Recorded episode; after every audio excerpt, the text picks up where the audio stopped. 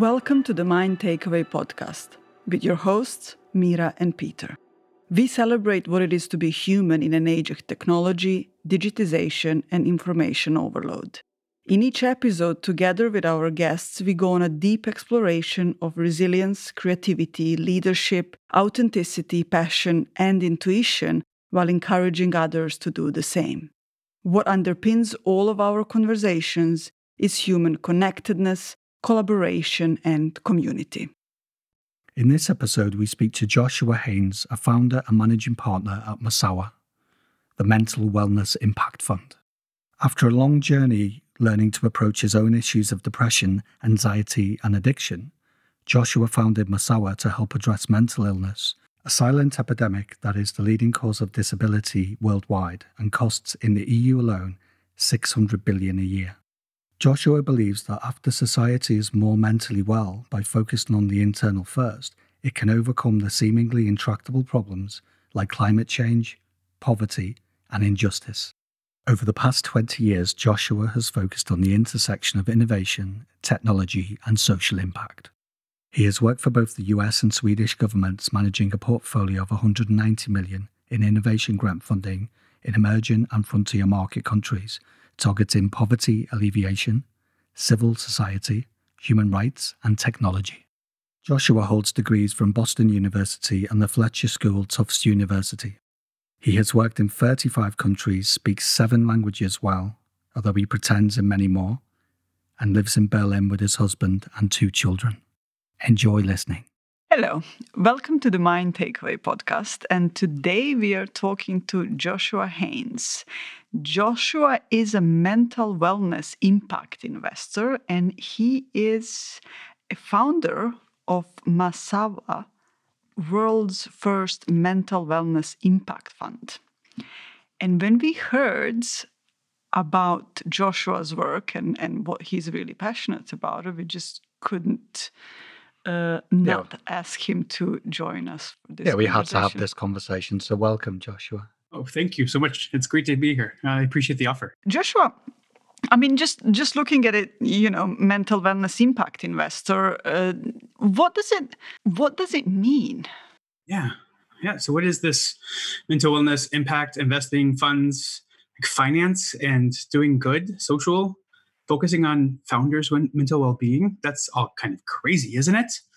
Well, we're in crazy times, aren't we? So At Masawa, what we do is we partner with entrepreneurs who are really working to ignite mental wellness, either directly or corollarily, and invest in them alongside others, and really focus not only on their ability as a company to return the investments that we provide to them, but also their ability to be aware and cognizant of their own mental well-being, help them get over their egos a little bit, like is important for all of us, and also help them maximize the social impact that they can have.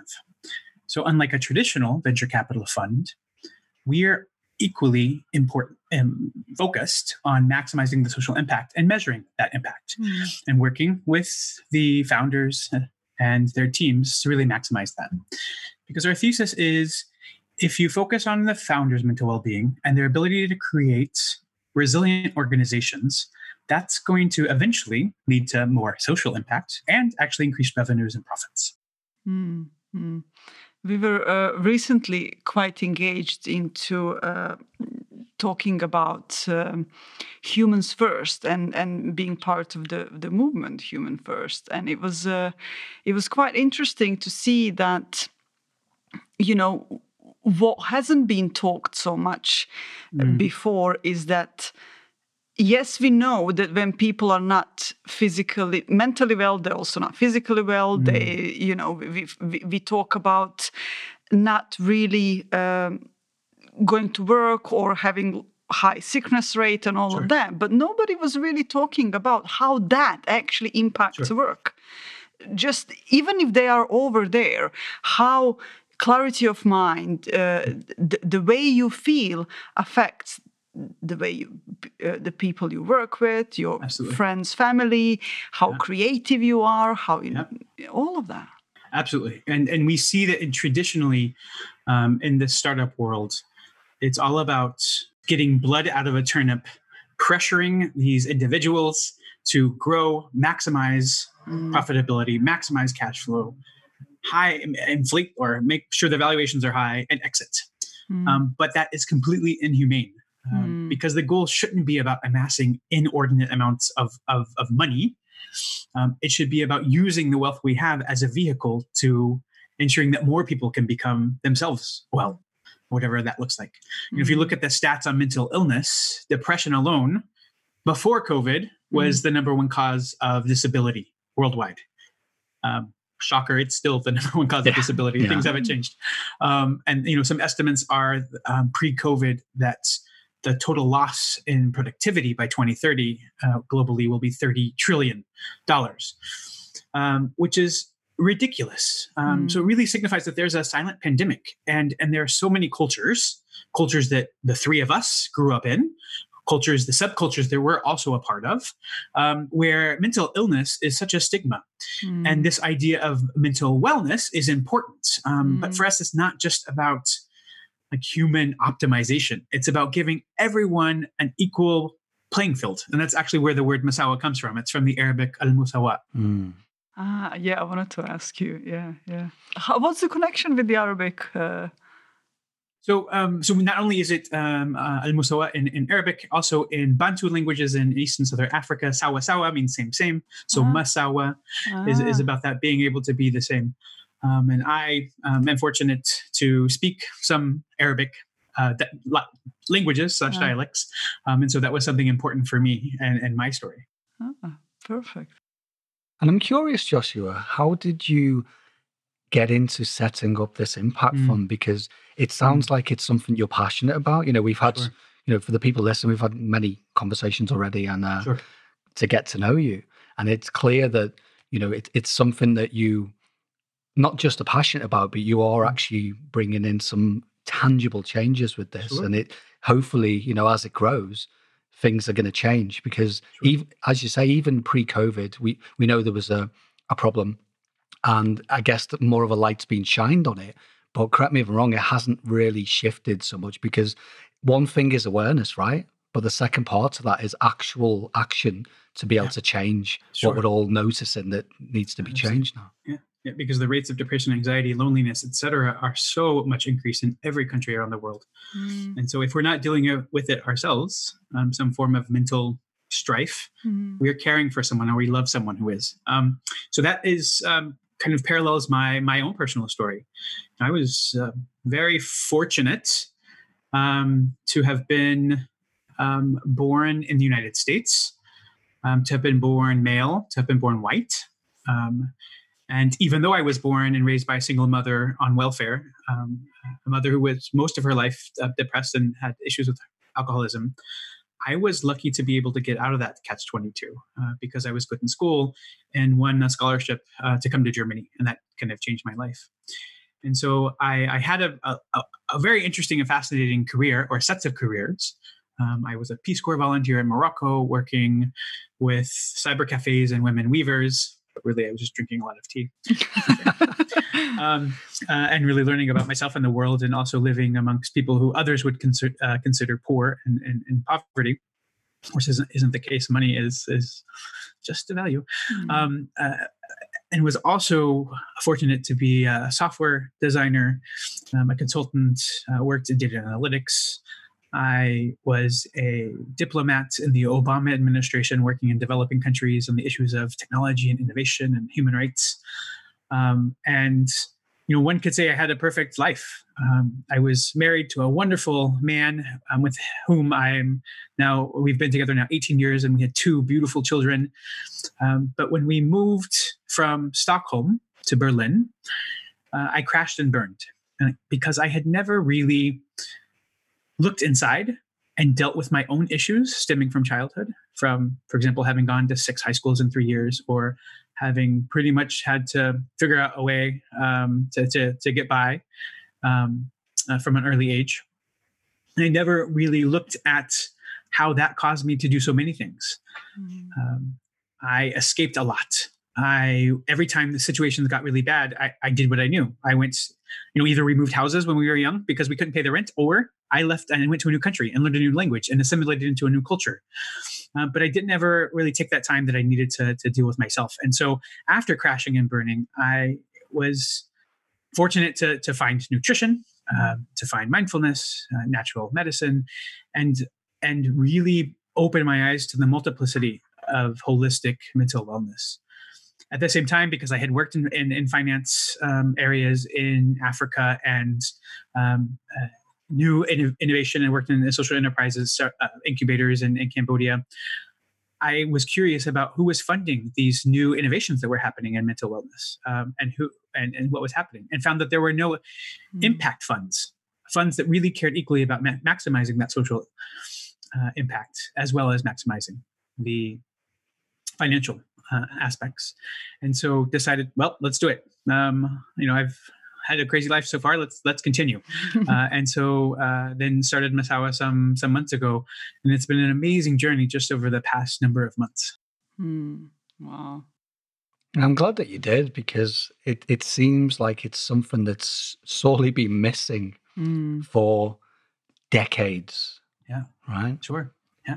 And it's not to say that there aren't other, for example, funds that don't focus on founders and mental well-being. There are some great funds, but there's just so few.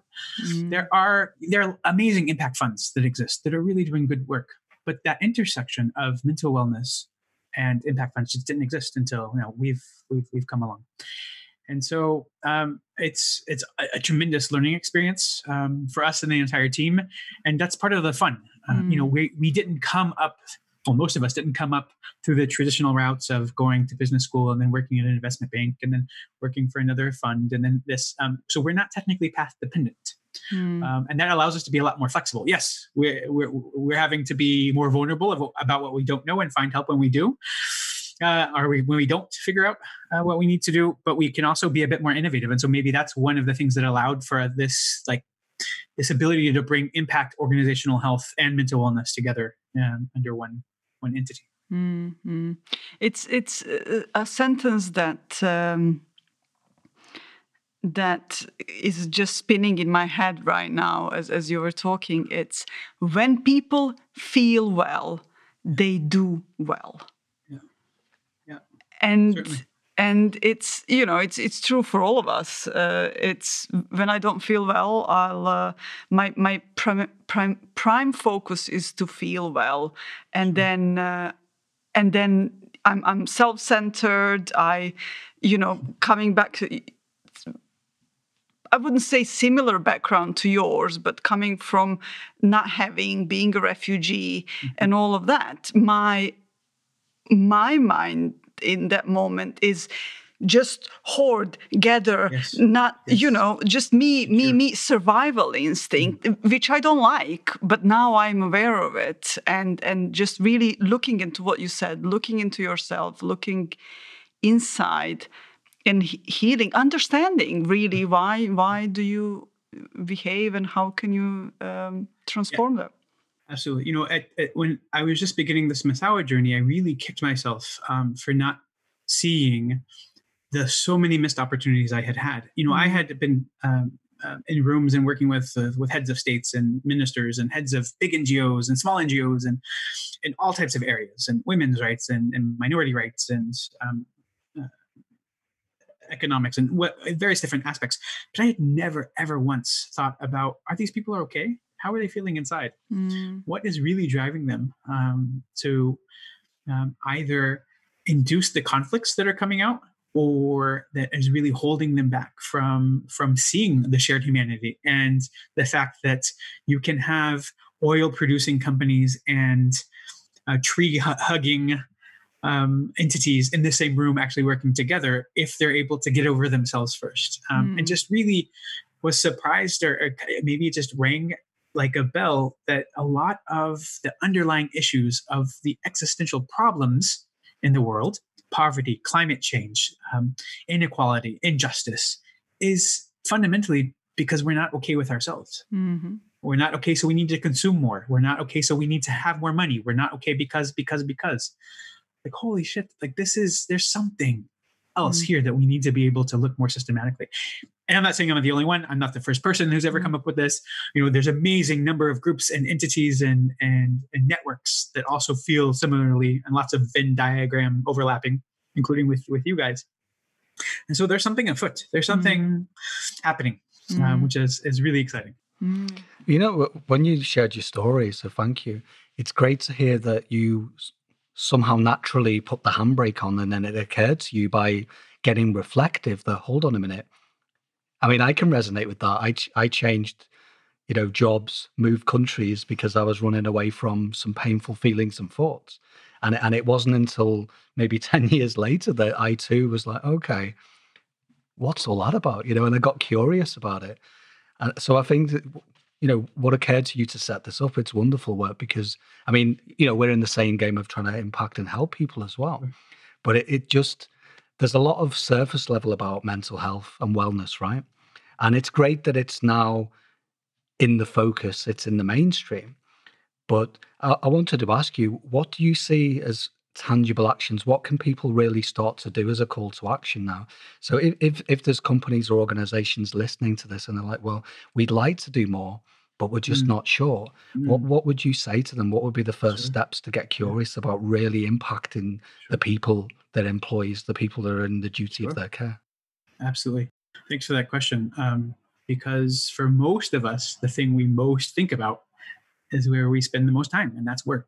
And because it's comprised of humans, it naturally has its own mental health as an organization. It's crazy as that may seem. And so I think just that simple realization that, wait, this company has a mental health, and it is in part steered by, yes, leadership, but also the culture is super crucial to acknowledge. I think beginning and having those conversations.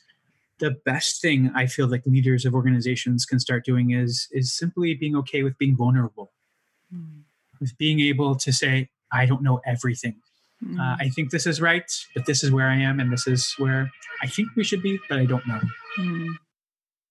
You know what you've just said there, it's, I mean, I'm not surprised because we're looking in this direction, but was it Monday or Tuesday? We did a live with a wonderful lady called Vivian, and she's been pushing diversity and stuff like that. And we often talk about vulnerability with the clients, with, you know, when we do leadership training and all the like. But it's funny that we were talking about it quite often nowadays. And it's exactly that. You have to go there to be able to help people, right? So I think the more conversations we have about vulnerability isn't really a weakness, is it? It's just a simple misunderstanding that to really just show your humanity to another individual. And to do that in the context of a work, it might sound to the people listening like that's a tough gig. You know, how can I, warts and all, show all of the things that make me? But I would hazard a guess that that's where your power is, that if you come in and you uniquely show who you are as a leader, more people are probably going to copy your actions and feel safe enough to be themselves as well, right? Absolutely. And you don't have that additional ruminations in your head saying, oh, should I can't do this. I can't worry about that. I have to go to my therapist, or that my kid needs this, or, you know, you see in a number of work cultures, you don't ever talk about your home life, or you don't bring your full self to work. You're a robot, unfortunately. And I think, it's caustic, and it really leads to long-term damage. By not being able to be who you are and embracing that and being okay with having a couple of bad days or weeks. Or hell, I've had some bad years. Me too. A lot of us have. And that's completely okay. I think it's important for the journey and for growing. And I think especially now you brought up an important topic that I've wrestled with my entire life is around diversity and vulnerability and diversity, especially now. And I'm just now beginning to really understand the privilege that I did have as a white male.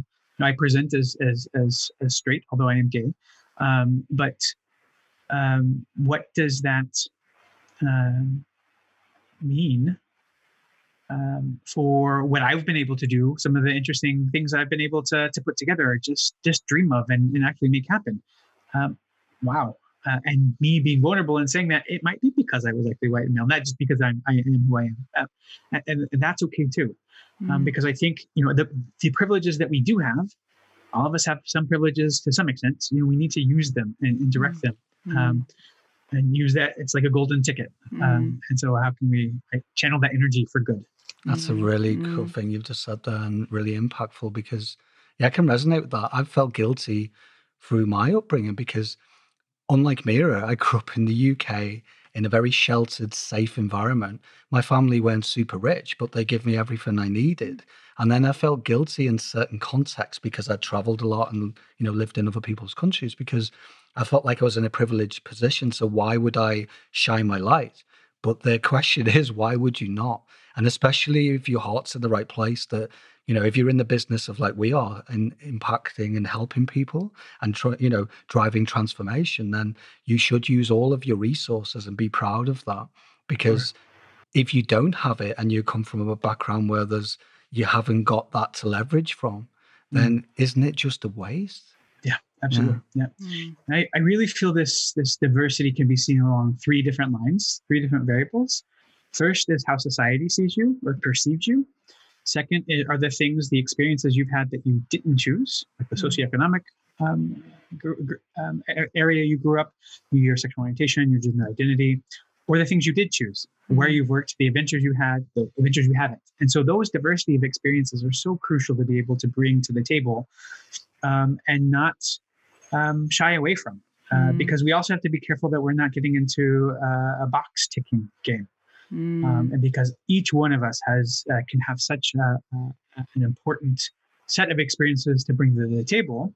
And when we talk with a lot of companies around the products and services that they're developing, you know, really looking at, is there a mismatch between their diversity of experience and the beneficiaries, the ultimate beneficiaries' diversity of experience? And if there is, then that's something we can help with in terms of our, value add to these investments. So it's just so important just to be vulnerable about that and saying that there is a diversity of experience that we bring that is very much sought after. You know, if you look at the board, the Masawa Advisory Board, we are 9 women and 1 man. And so you could easily say, oh, you're just being a contrarian, having 9 women and 1 man. Yeah. Kind of it is a little middle finger. But it's also, if you look at the range of experiences these people have, it's because we identified holes where we needed help. And these are the best people that we knew and found to be able to fill those holes.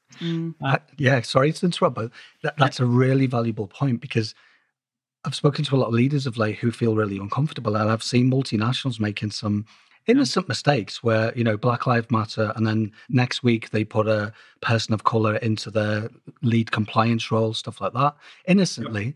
But it's kind of like, well, why? And exactly what you were saying, you can put whoever you want in the roles as long as they're the right people for the right job.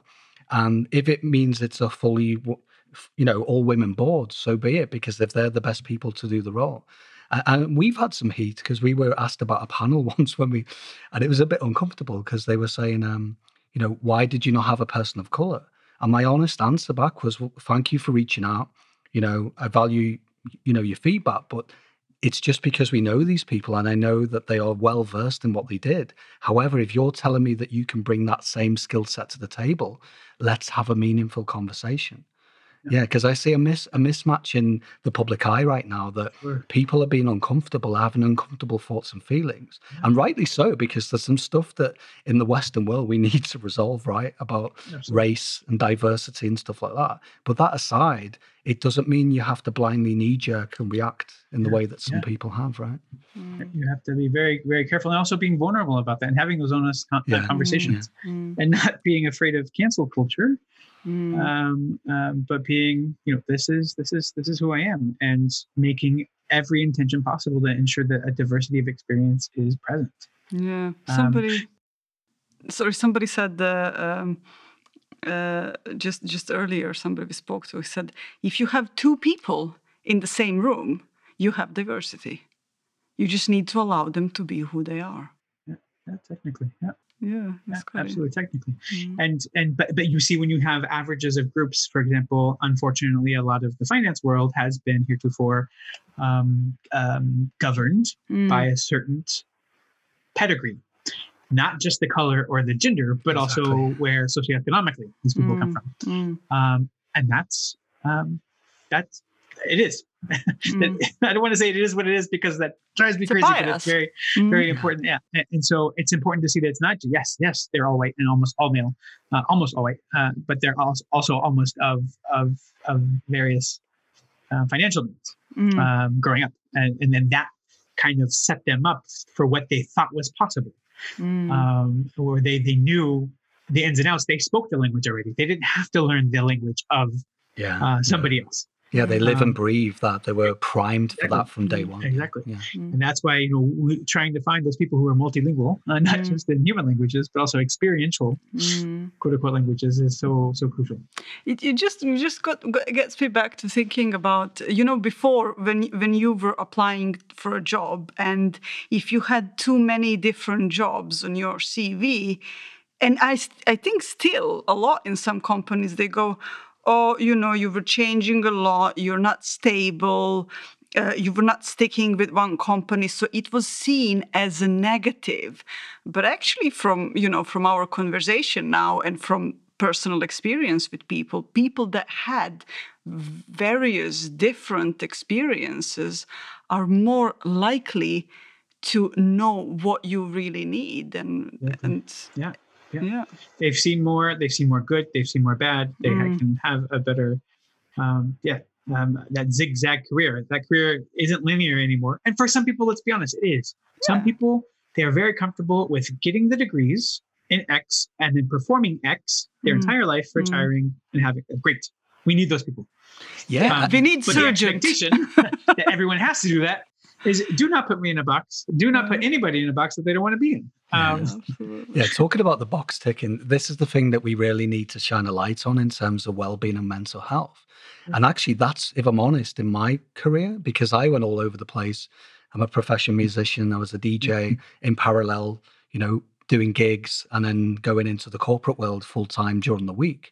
And that was always seen as a bit of a stigma, or if I'm honest, when I think back, because I wasn't comfortable being me, I was probably bringing that in as well, Sure. Yeah. Because it's also this idea that you're working 40 plus hours a week on one thing. We have my, goal is that eventually at Masawa, none of us are working more than 80% of the time. We need to have other life passions in parallel because we are multi-variable entities.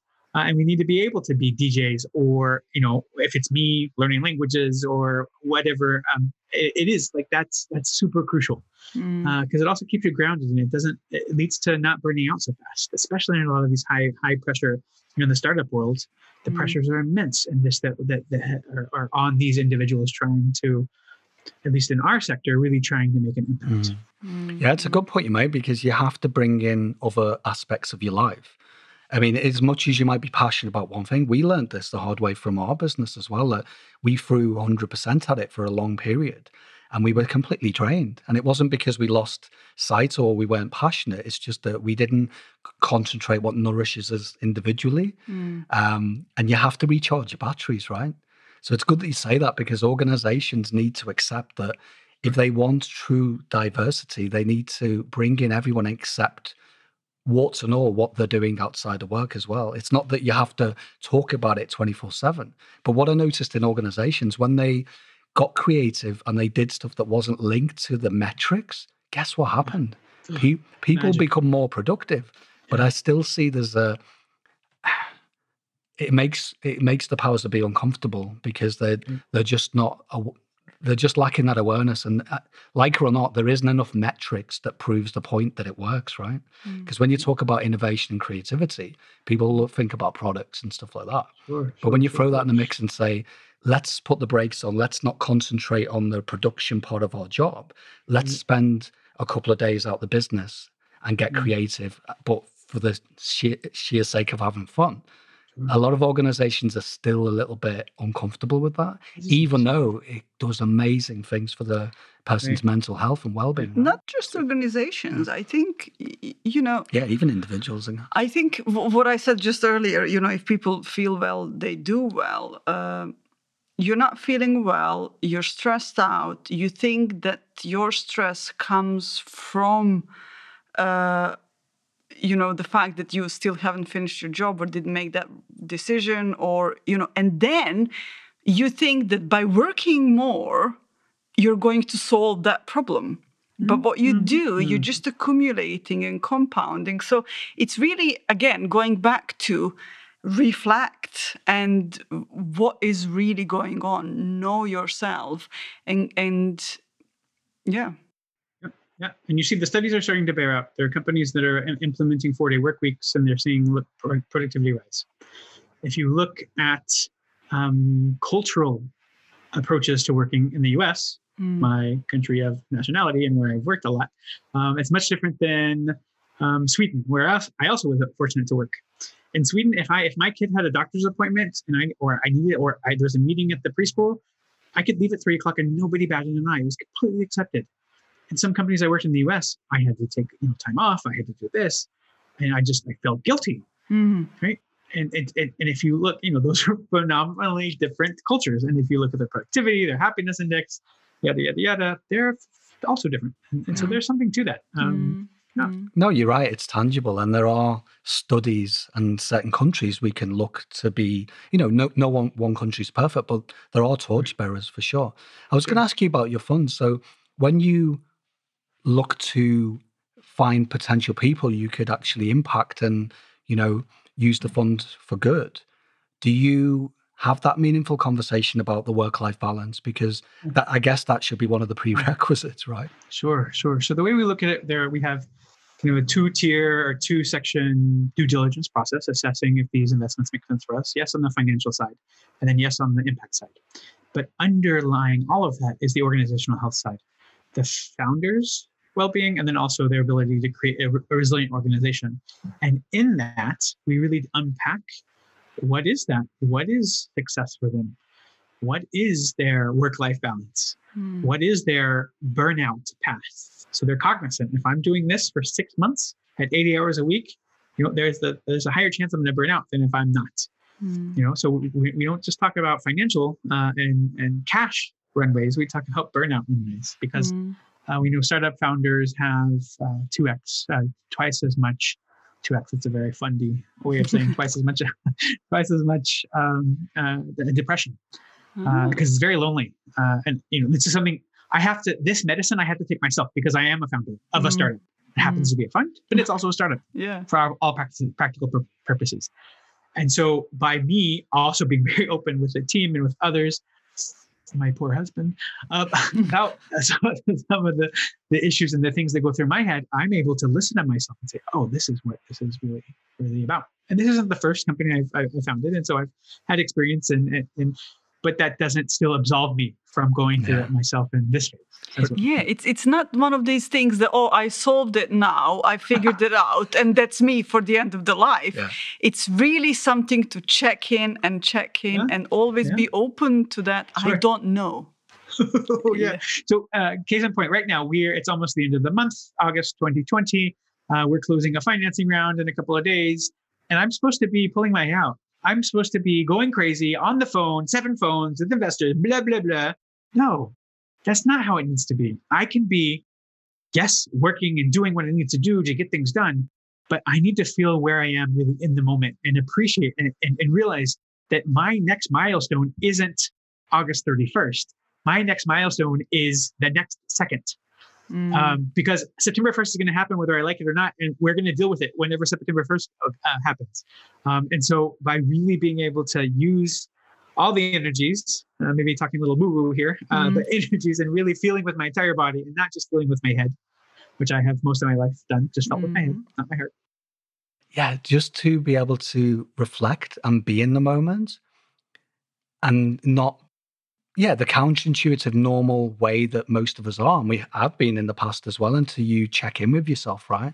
So it's great to hear that you're living that as well and bringing that into, the business itself, because you are a torchbearer in terms of the leadership you bring not only to your team, but when you're, bringing this and impacting other companies that hopefully will benefit from, these funds. So. So it's an amazing ride, and I really think. If I didn't believe we weren't onto something, then I shouldn't be. I mean, I need to believe that we're onto something because I'm the founder. I'm supposed to say that, but I truly believe that this will help to at least normalize this idea that you can focus on organizational health and impact and founders' well-being in the same breath as the financial outcome.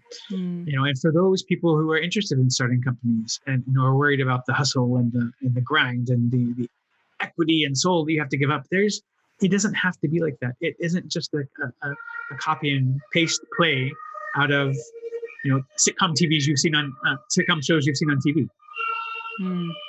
Yeah, Berlin is being quite noisy these days. The typical ambulances going past, because we still, for people listening, we actually live in the same neighborhood now. Yeah, we do. I'm actually waving to them, but they're not responding. Because they're looking at the screen. They're not looking through the window. No, but yeah, that's quite interesting. We live. Berlin is a city of expats, isn't it? Yeah, for a lot. I think it's a bifurcated city. Those who were born here, and those who came here, like most cities. Yeah. Yeah. But it's a quite big international community here. I mean, certainly. I wouldn't say community. I don't think there is. I think we're all really mixed in, so there is no separation, which is one of the things I really love about it. Yeah, absolutely. Yeah, we're lucky to be here. Also, I think being in Berlin, in a startup city, there's lots of startups. There's lots of support for startups. But in Europe, what I find compared to the US is that the focus and the reasoning for doing startups is also a bit different. Sure, some want to get rich really fast, then let them. But also, I think there's a bit more intentionality just because of the structure. You know, here in Europe, I feel you have to have your product really well defined and tested before you can go. Whereas in the US, you can just throw lots of money at ad buys. Yeah. That's a whole super oversimplification. Yeah. But because of the homogeneity, at least the English-speaking homogeneity in the US and how big it is, in Europe, you can't do that. You have to know what you're doing a bit better. Yeah, you're right. There's a lot more rigor here. I've noticed that. And again, I'm no expert, but we do check in with lots of our friends are co-founders and the like. What I was going to say as well, so if people are really interested and, you know, it's resonated with them in our conversation, what would you say to someone that's in startup mode, but they haven't really, you know, they might be reflective, but they haven't really even had chance to think about the whole mental health piece and the well-being piece? What makes sense to, what would be their starting point? Yeah. The first thing that comes to mind is just do a quick visualization exercise. In 5 years, not just where are you in your company, where are you in yourself? How are you okay with yourself? Are you able to love yourself? Are you have even positive, fruitful relationships with people who aren't necessarily your best friends? And kind of working backwards, and how do you get there? Because even if you are starting up now, you still have to think about human resource policies, concepts, how, you know, the environment that you want to craft now when there's only one or two of you. And what's your diversity policy going to be? Not just because you hire a diverse group of people, but because you want to bring those voices in as you're crafting your products and services, for example. And so also looking at your impact. There are very few companies that we look at who've really been able to take a hard look at impact and model it out to the same extent that they model their financial aspects. But what is your theory of change? Why do you specifically feel, based by evidence, not just because you have a gut feeling, but evidence, either research or that you've done or others have done, do you feel that your activities and products and services will eventually lead to the intended outcomes that you're searching for? And unpack all of the assumptions that's in that causal set of links. So that you can also steer your business not just towards the revenue and fundraising and getting money, but also towards maximizing your social impact. Because those don't have to be and often aren't at odds with each other. Yeah, and that's the thing. I mean, it's not second nature for a lot of startups, right? And innocently in many cases. But do you see that in your work now, that that's becoming more commonplace? Or is there still a lot of groundwork that needs to be done, foundational pieces that need to be done? I think because of the nature of mental wellness and mental health, people want to do it because they feel their products can bring additionality. But just because you have a meditation app in your pocket doesn't mean that you're more mentally well. And so that's a lot of the discussions not necessarily for early stage, very early stage and assessments that we're working on, but really trying to say is, okay, how do you get people, if your product is so amazing, how do you get people to also engage and to continue and to stay on and be held accountable, not just from themselves, but their communities, from others. Mm-hmm. So yeah, we see a lot of tech platforms, digital therapy. But what we really, I feel, is missing is a lot of support or innovations around community, getting people together more, around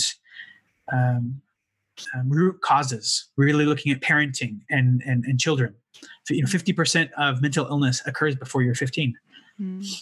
And that has mostly to do with your parents, and because your parents aren't okay. And we all of us have parent stories, parent issues.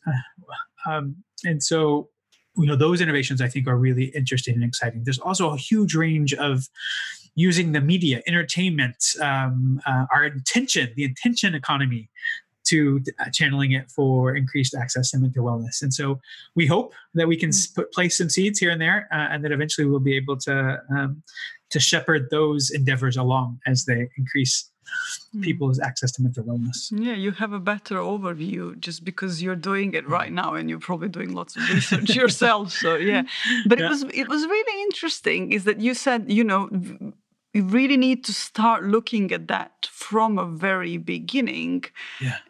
And this 5-year plan, because people talk about this, what's your 5-year goal? And I sometimes, sometimes my hair just goes up. Yeah. It's not about what you want to do. It's not about what you want to have. It's about you personally, where you want to be in 5 years. You can do all sorts of stuff in next 5 years. Nobody knows. Nobody know what will happen. Whether we have another crisis and you'll have to do whatever. Sure. But staying congruent with yourself and maybe learning and get better, it's something that we miss when we do these 5-year plans. And also, I think lots of people think about, I just need to figure this stuff out. I've got lots of financial stuff to do and I'm very busy and la, la, la, la. So I don't have time to do these, basic stuff and take time and look at who am I and, how can I improve and all of that. I'll do that when? Exactly. And I think that's the biggest problem. That's something that we were talking about quite recently. Sure. I think it's one of the things that's often overlooked. I mean, to be fair, not so much in the younger generation because they seem to be a little bit more switched on, let's be honest, more than we were back in the day, right? But it's this, I'll deal with that later because that's kind of like soft. But I would argue that that's the most important bit because this is what we do when we work with leaders. The first thing we do, which is foundational, is work on what we call grounding. We have to get them to ask themselves some tough questions and get reflectful before they can, because we all get excited. And I've been guilty of it before when I want to go and change the world. But at the time when I was giving myself that call to action, I didn't have the right foundation to do it from, so it's good for people listening that you kind of need to work on that as much as I know it kind of is annoying because it does take some courage. It takes time, but guess what? If you don't fix it, then you'll pay for it later, right? Yeah. Oh, absolutely. I think that's so crucial. And some of the points you said there made me think about the root causes for this. Why is it that our generation, on the, what are we, Gen X millennial cusp? Why is it that we feel that there's, we're always looking towards that next milestone. Is it because we're used to working in 2-week agile sprints, or that's one potential cause, or other aspects of if we just can get there. But as the younger generation, it's much more fluid. It's like, let's figure this out. We have the goal vision. We have the North Star, and we're making a lot of decisions based on that. And so that's something I work on every day is decide when I get hesitant about doing something. Because I think to myself, this person isn't going to do this or that, and whatever it is, I think, it's going to get me to helping 2 billion people in 10 years. That's our North Star in Masawa. And if it, if it is going to help me to get there, then I got to do it. I got to get over this idea that I can't. Mm-hmm.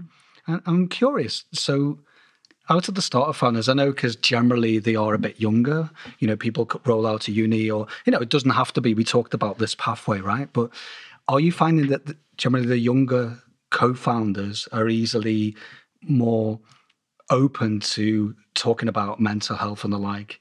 Is it a generational thing? Because I've seen it both ways. I've heard the arguments for and against. I think it's just very individual. I've met people who are long in the tooth, who are co-founders, you know, in their late 50s, and they're super switched on and they're very much happy to talk about mental health and talk about the stories. And I've met kids, dare I say, who are very uncomfortable about being uncomfortable.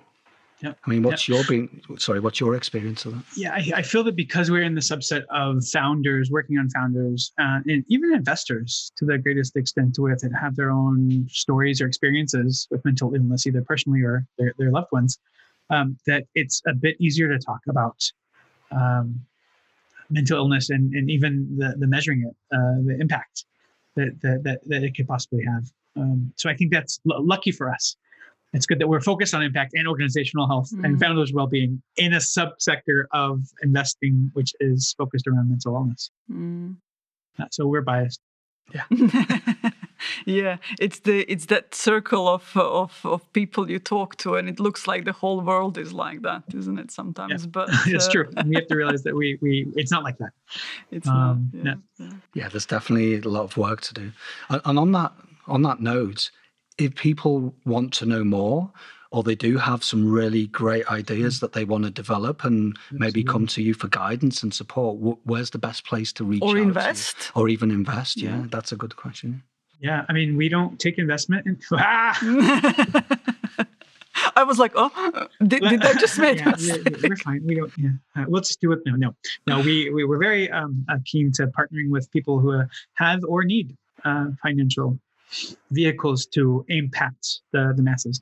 The best way is really through our website. There's we have a form there at masawa.fund, masawa.fund. Follow us on Instagram, of course, and LinkedIn and Twitter, and not TikTok. We had to take that one down. Just kidding. We never had a TikTok. But we might. We'll see what happens in the future. Well, talking about TikTok, we're actually meeting someone who's Berlin-based, so I might be able to give you, because I was a bit skeptical. We have one, but we didn't use it. And when I looked at it, if I'm honest, I was like, yeah, I'm not sure where we fit into that whole ecosystem. No, it is powerful. No, it can be powerful if you also look at the demographics. Yeah, for sure. And that's, our demographics, a part of our communities is looking at that specific demographics, mainly because Gen Z is the loneliest generation, but hopefully the first generation ever to fully be okay with integrating mental wellness into their overall wellness, et cetera, et cetera, et cetera. But we're just not at the point where I want to show myself dancing. Actually, I don't care. I'd do it. So maybe that's our next strategy session. Yeah, maybe that's the next thing, right? Yeah. Get vulnerable. No? Yeah, get comfortable with, with your dance moves. What I want to ask you as well is, sorry, were you going to? No. Is there any part in wisdom, anything that just makes sense to share with people listening? Yeah, I feel this whole thing, not just life, but figuring out ourselves and getting to the point where we're okay with ourselves is such a journey. Mm-hmm. And however we do it, whatever modality, whatever multiple activities that we do to get there, just by being okay with yourself and realizing and not beating yourself up if you didn't meditate or if your breath work wasn't good or if whatever it is, that you're okay. You're going to be okay, and seek out and make sure you have that rich group of people who care for you unconditionally around to support you when you fall down and when you get up. That's beautiful. Thank you. Thank you, Joshua, for being our guest today and for this wonderful conversation. Yeah, it's been a pleasure. Thank you. Yeah, and also thank you, Mira, for your work and Peter, your work as well. Important as we work together to bring this out, at least mental illness, out of the shadows and realize that we together can help humanity a lot more than we think we can. Exactly. Definitely. Exactly. Yeah. Thank you. Thanks. Thank you. Thanks for listening to the Mind Takeaway podcast. If you haven't already, please support us by pressing the subscribe button. Leave us a review and share it with your friends and your wider network. Thanks again for listening.